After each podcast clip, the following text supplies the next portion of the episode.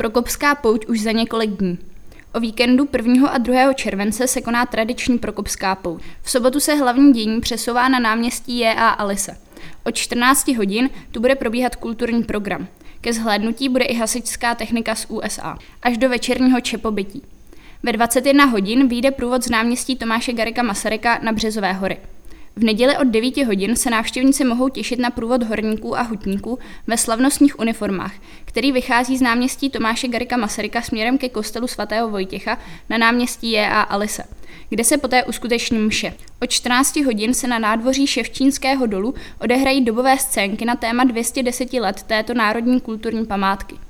Program zahájí fanfáry souboru svatohorských trubačů a dále vystoupí divadlo Tomáše Bílka a šermířské združení Adorea.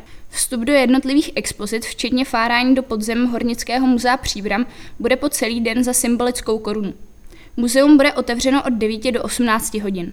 Pouťová zábava pro děti bude po celé dva dny.